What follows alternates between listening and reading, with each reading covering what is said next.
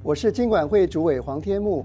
很多民众投保了防疫保险，担心权益受损，但根据保险法规定，防疫险从确诊或隔离日起两年内都能申请理赔，不用急着申请确诊或隔离证明，请将卫生单位量能留给有医疗紧急需求的病患。疫苗打三剂，一起做防疫。有政府，请安心。以上广告由行政院与机关署提供。你是海洋知识通吗？欢迎来挑战，请回答。对，哎，我还没有科学来调查，探究海洋知识，认识海洋文化，学习保育海洋，得到了我们的最大奖——海星奖。锁定科学来调查挑战赛，海洋冠军就是你哦！本部经管学产店面可公证招租中，紧邻捷运永春站五号出口，交通方便，适合店面、商业办公以及工作室使用。有兴趣者请不要错过哦！你在做什么广告？这个不动产出租收益全数挹注扶持弱势学子，这是好事耶！嗯，相关招租资讯请参阅教育部全球资讯网便民服务学产基金资源区标租公告讯息。以上广告是由教育部提供。大家好，我们是 The Wanted 寻人启事。您现在收听的是国立教育广播电台。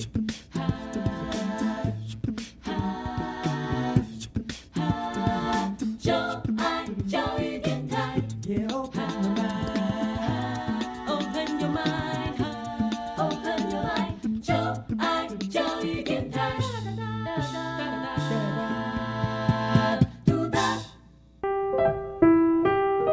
时段为重播节目，欢迎收听。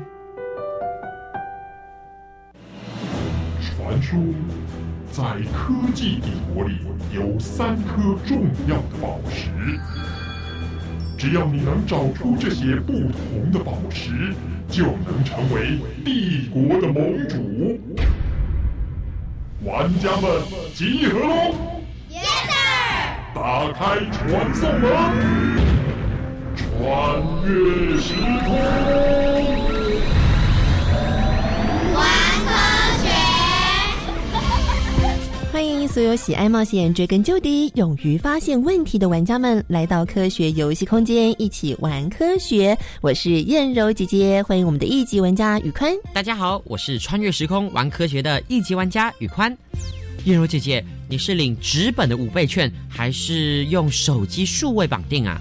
像我这样常常领了百货公司的礼券，然后容易搞丢的人呐，当然是要用电子票券喽，既方便又环保，更重要的是它不会遗失。数位绑定五倍券真的很方便哎，不过很多爷爷奶奶应该不知道怎么用吧？是啊，因为网络电子化的关系，许多生活形态也跟着快速的改变。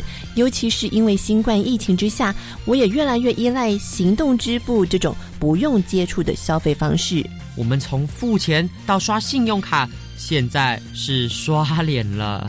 哎，刷脸这样的形容真的很有趣哦。今天科学游戏室第二十一关要解密的就是我的钱币不见了。提醒玩家们在过程当中要注意身边可能出现的宝石。当你搜集到所有的宝石，就能够解开今天关卡的秘密喽。赶快来看看玩家们有什么发现呢？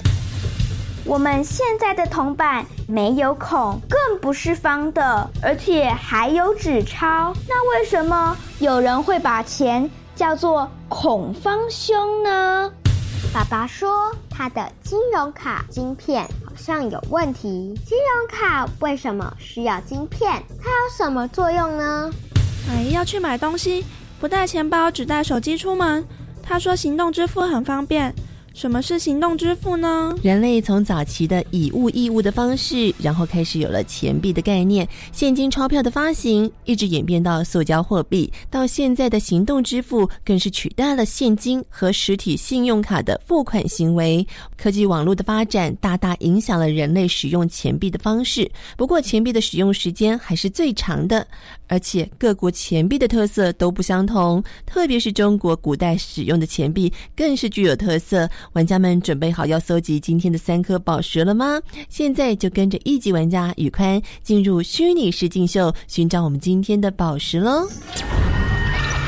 一二虚拟实境，有趣的中国钱币。博物馆里住着许多中国古代的钱币，大家都认为自己是最棒的、最有特色的钱币。这一天，大家正吵得不可开交。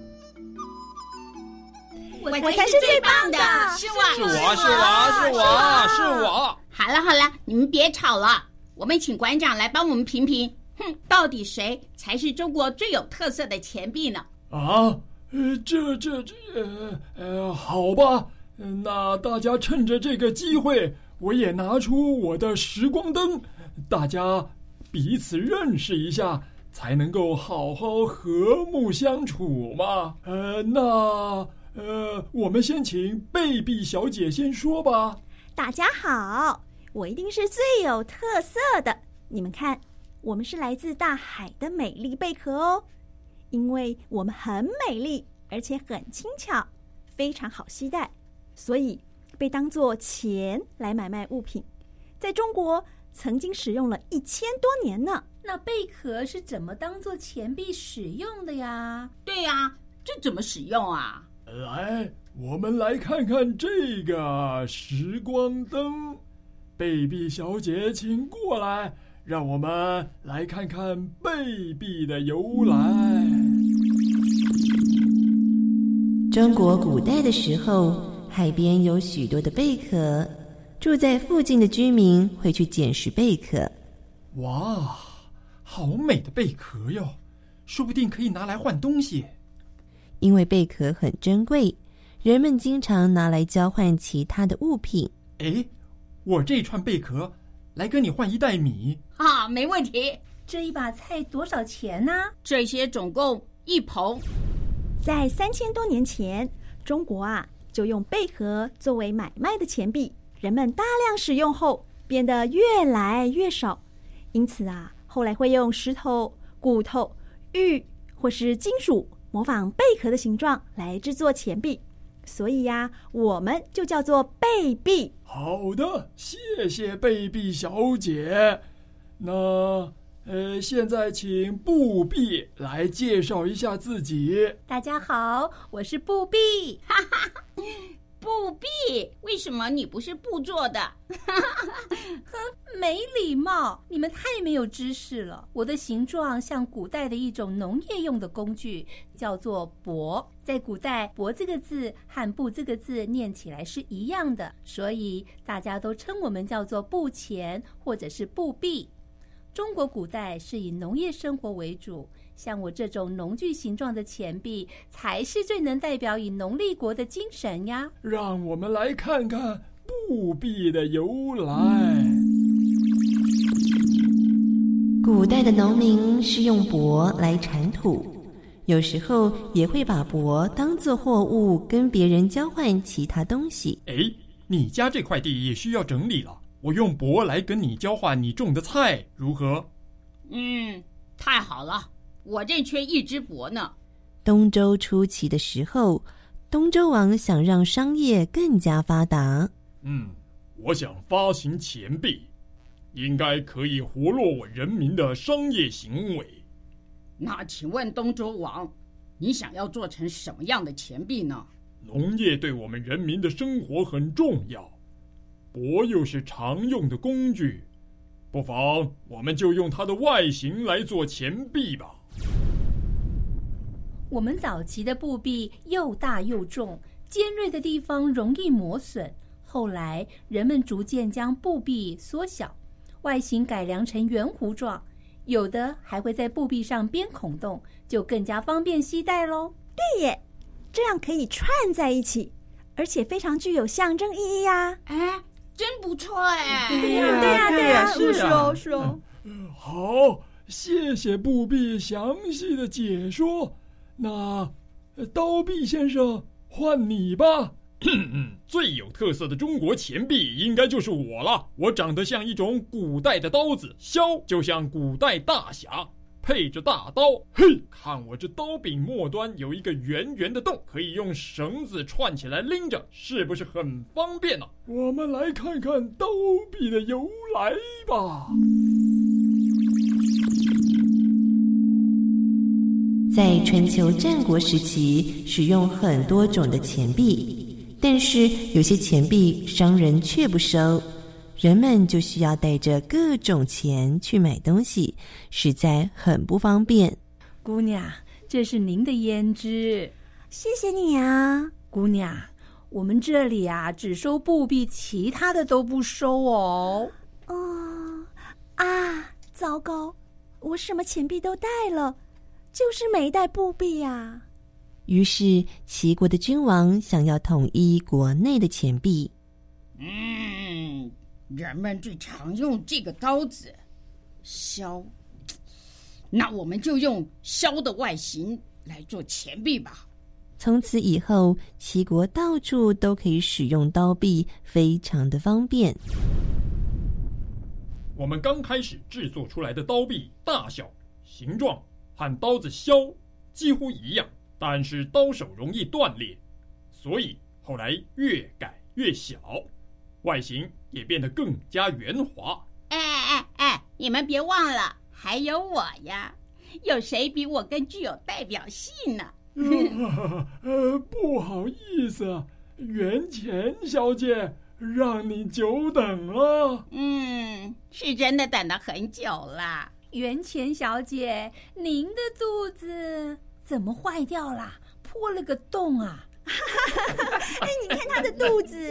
对耶。呃，什么破个洞？注意看，这可是方形的洞啊！哎，是特别设计的哟。我圆圆的外形啊，跟其他的钱币比起来，更不容易折断和磨损。这个中间这个孔洞呢，也能够穿上绳子，方便携带，也是中国使用最久的钱币。所以呢，我才是中国最有特色的钱币呢。哎哎哎，到底为什么这个圆圆小小的家伙会取代我，成为最后主要的钱呢？呃，好，好，好，呃，别急呀。来看看元钱的由来。古代制作青铜的技术还不是很好，钱币比较窄的部分有时候容易断掉，边缘也容易磨损。哎呀，好不容易赚的钱竟然断掉了！春秋末期，周朝的王室想要发明更耐用的钱币。什么样的钱币才能比较耐用呢？如果把它做成玉璧的原型，就不怕磨损和断裂了。哎，好主意，我们来试试看。后来秦国也使用元钱，等到秦始皇统一天下，废除其他钱币，元钱就成为了主要的钱币。哦，原来是这样子啊！哦。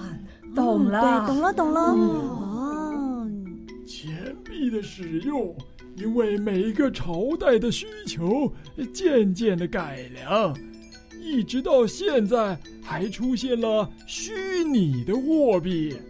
所以，怎么说谁比较有代表性呢？你们那每一个钱币，都有自己举足轻重的代表性啊。是啊，我们以后要和平相处哦。嗯，对对对，嗯，不能吵架哦。不要吵架，不要吵架。大家都好棒哦。对啊，对啊，是啊，是啊。玩家大解密。科学会不会有请关主来解密？欢迎今天的关主，心想牛顿杂志的发行人牛贝贝。牛贝贝好，大家好，我是牛贝贝。玩家们观察了生活科技的运用，发现哦，我们大人的金融卡、提款卡上面，哎，好像都有磁条跟晶片。然后要提款的时候呢，就把金融卡插入这个提款机，输入密码就可以开始领钱了。那到底？这一张金融卡这张卡片上面是不是有什么秘密呢？才能够让爸爸妈妈顺利的来领到自己的钱？哦，实际上这张金融卡它是跟你的账户是绑定的，就是你的账户里面有多少钱，你透过这张卡片，你就可以使用，或者你可以提取，或者你可以做其他的应用。但是关键是，一定要知道你跟这个账户之间的关系。那什么意思呢？你账户的号码是在哪一个银行里面的？现在有多少钱？这些资料，它全部都要跟着这张卡片走。那这些随时动态的资料，怎么样传到你的卡片里面呢？有两个方法。在很久以前，它用的就是磁条。那各位想一下，磁条就是你去很久很久以前坐火车的时候，有一种火车票后面是黑黑的，那个就是磁条。对，那一开始的金融卡，它上面也会绑，也会贴一条磁条，然后 B 刷过去的。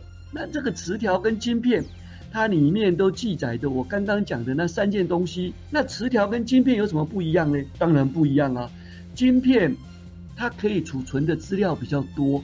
所以只要是晶片提款卡，密码大概都是八到十二位；磁条金融卡密码大概都只有四位，所以比较容易被伪造，容易被盗领。所以这样子的方法就是利用这个磁条跟晶片去做刚刚那三件事情的确认。所以一定要在有网络的情况之下，没有网络，你这张卡片。是不能领钱的，所以你一定要在特定的地方、特定的密码确认你的身份，钱才会给你哦。所以我们在这个提款机上面，它都有网路，我们的金融卡插进去之后，它才可以读取上面的资料，然后传到电脑上去，说哦，这个人就是这个金融卡的主人，你可以领钱了，这样子。好，那。所以说，我们以前呢，我们在出门的时候，我们都会说啊，你钱包带了没，或者是你钥匙带了没？但是现在出门哦，有些人说我不用带钱包也没有关系，因为我用手机行动支付，感觉现金好像要消失了。到底什么叫做手机行动支付呢？现在很多小朋友都有这样的经验哈，就是拿着他的学生证，拿着他的悠游卡。哎，可以坐车，可以去 Seven Eleven 消费，可以去任何地方，只要有悠游卡 B 的地方都可以消费。那他就会觉得哦，都不要用钱哦，所以根本就没有钱的概念。好，这个是错误的概念哈。为什么？因为你还是必须先把钱存进去，你才可以提用。所以我看过有一些小朋友，他要通过这个悠游卡闸门的时候。叮咚，你余额不足被赶出来了。这个就是行动支付的第一个条件，你要自己存钱。第二件事情就是，这个行动支付是怎么来的呢？它要透过网络，然后去查证你的身份、你的银行还有你的余额，都是一样的道理。那透过网络查证正确之后，它就会允许你去。使用里面的钱，在手机里面绑定的所谓的悠游卡啦，或者是行动支付的平台，Line Pay、Apple Pay 等等的这种方式，也都是有跟网络做连接，才能够有做一个这个账户的支用这样子。对，哇，所以现在科技的创新与发展，没想到可以让我们生活带来这么大的转变。哎，玩家们找到答案了吗？谢谢关注牛贝贝，谢谢。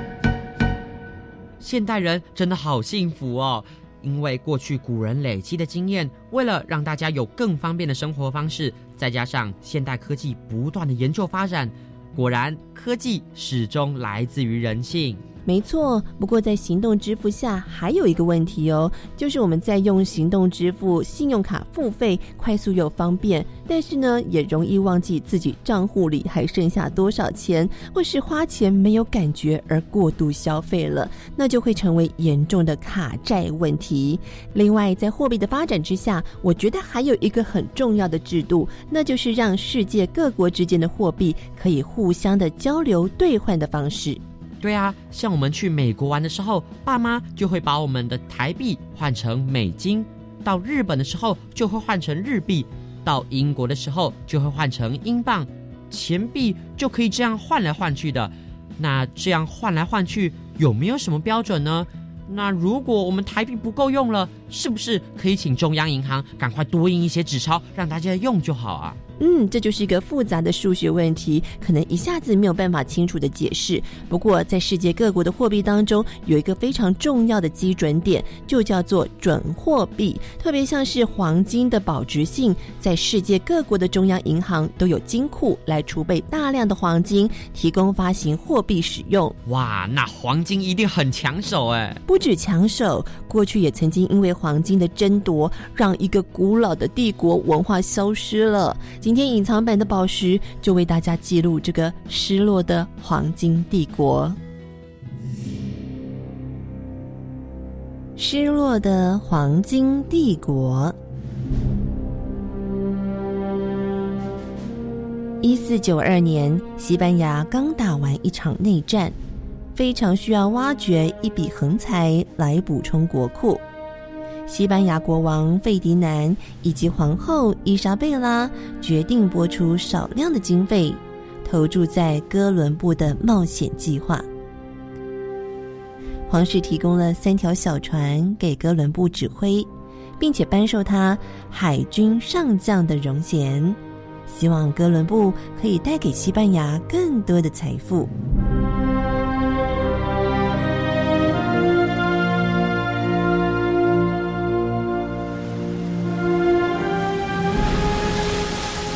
哥伦布起航，而经过三十多天毫无把握的孤独航程之后，船队终于看见了陆地。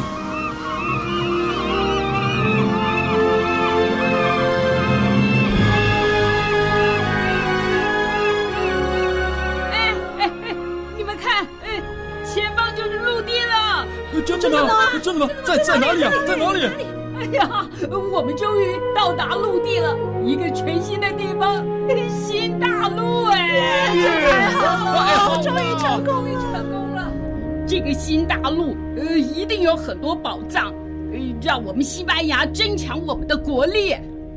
哥伦布发现南美洲之后，在原住民的部落中巡查了两个月的时间，他并没有找到宝藏，但是他听原住民说。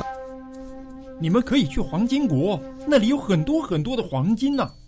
黄金国？对呀，听说黄金国里遍地是黄金，随便走都可以捡到黄金呢。听说啊，他们会用金杯子喝水，金碗吃饭，还有金盘子装菜，黄金啊多的不得了哎！啊，真的有这个地方啊！我一定要回去告诉西班牙国王。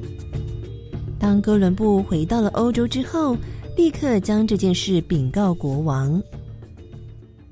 报告国王，我们的船只航行多日，终于到达了新大陆。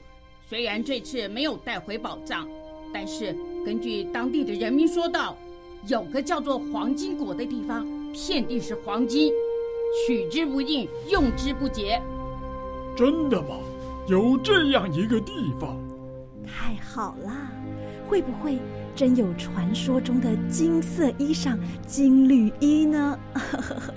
伊莎贝拉皇后，如果有，你一定是第一个穿的呀！禀告国王，当地人们很友善，但是武器相当的落后。相信我们只要派出少量的军队，就可以占领他们大片的土地哦！太好了，好，你们赶快！先把黄金国找出来。西班牙派出许多的探险家，经过二十年的寻找，探险家皮萨罗来到了印加帝国。这是什么地方？人民在山上种植马铃薯、玉米等农作物，还养骆马、天竺鼠当家畜，而且他们大部分都是农夫。皮萨罗发现了一座太阳神庙，里面有黄金做的太阳图腾，以及各种动物和玉米等等。伟大的太阳神，请保佑我们的土地丰收，您的子民平安。伟大的太阳神啊！赞美太阳神！诶，为什么他们在拜太阳呢？哇，这全都是黄金做的。印加国王甚至有一件用金片缝制成的黄金披肩，看起来真威风啊！原来印加人崇拜太阳神，他们认为黄金是太阳的汗珠，代表神圣和尊贵，所以他们不用黄金来买东西。印加人甚至将黄金作为招待访客的小礼物。原来啊，你是从很远的地方来的呀！呀，欢迎欢迎！呃，这点小礼物送给你啊！啊，实在太谢谢您了！哎，老伯伯，请问你们的黄金是从哪里来的呀？啊，呃，就是从我们神圣的安第斯山开采来的呀。是啊，而且啊，我们从很久以前就开采了。它是我们太阳神的汗珠，很神圣、很珍贵的。贪心的西班牙人心里出现了坏主意，他想要拥有更多的黄金。嘿嘿嘿，这里有很多黄金呐，我发财了！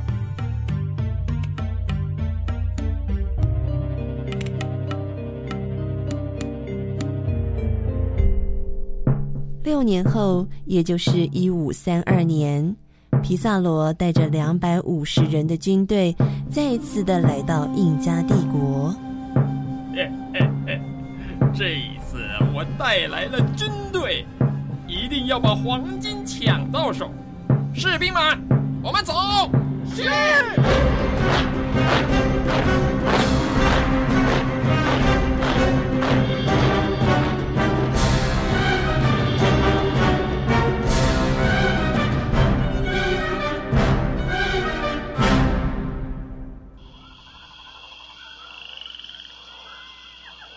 欢迎欢迎，我的老朋友！欢迎欢迎，谢谢。一段时间不见啊，这次带来更多的新朋友啊，刚好品尝我们这一季采收的葡萄酒，味道真好啊！印加国王，您客气了。全部的人都不要动！啊啊！我我的老朋友，你你你你你你要做什么？叫你的子民拿黄金来换你，否则我就把你杀了。皮萨罗趁着印加国王招待的时候，绑架了国王。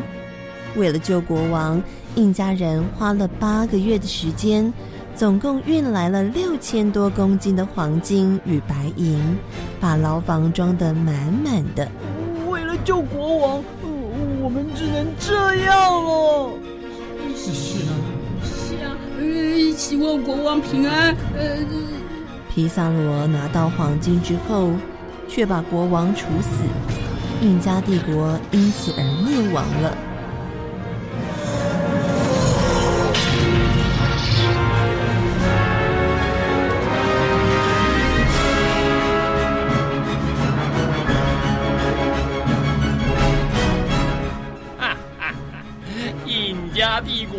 所有的宝藏都变成我们的了！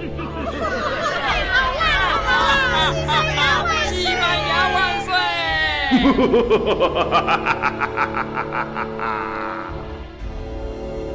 西班牙得到印加帝国的黄金之后，成为当时欧洲的第一强国。虽然印加帝国已经灭亡。却留下各种丰富的黄金文物，所以人们就称它为“失落的黄金帝国”。好可怜的印加帝国，这都是历史文化的发展轨迹呀！这正是我们人类的发展史呢。叶柔姐姐，我觉得古老文明的挖掘和研究与科技文明的开发其实是同等重要的。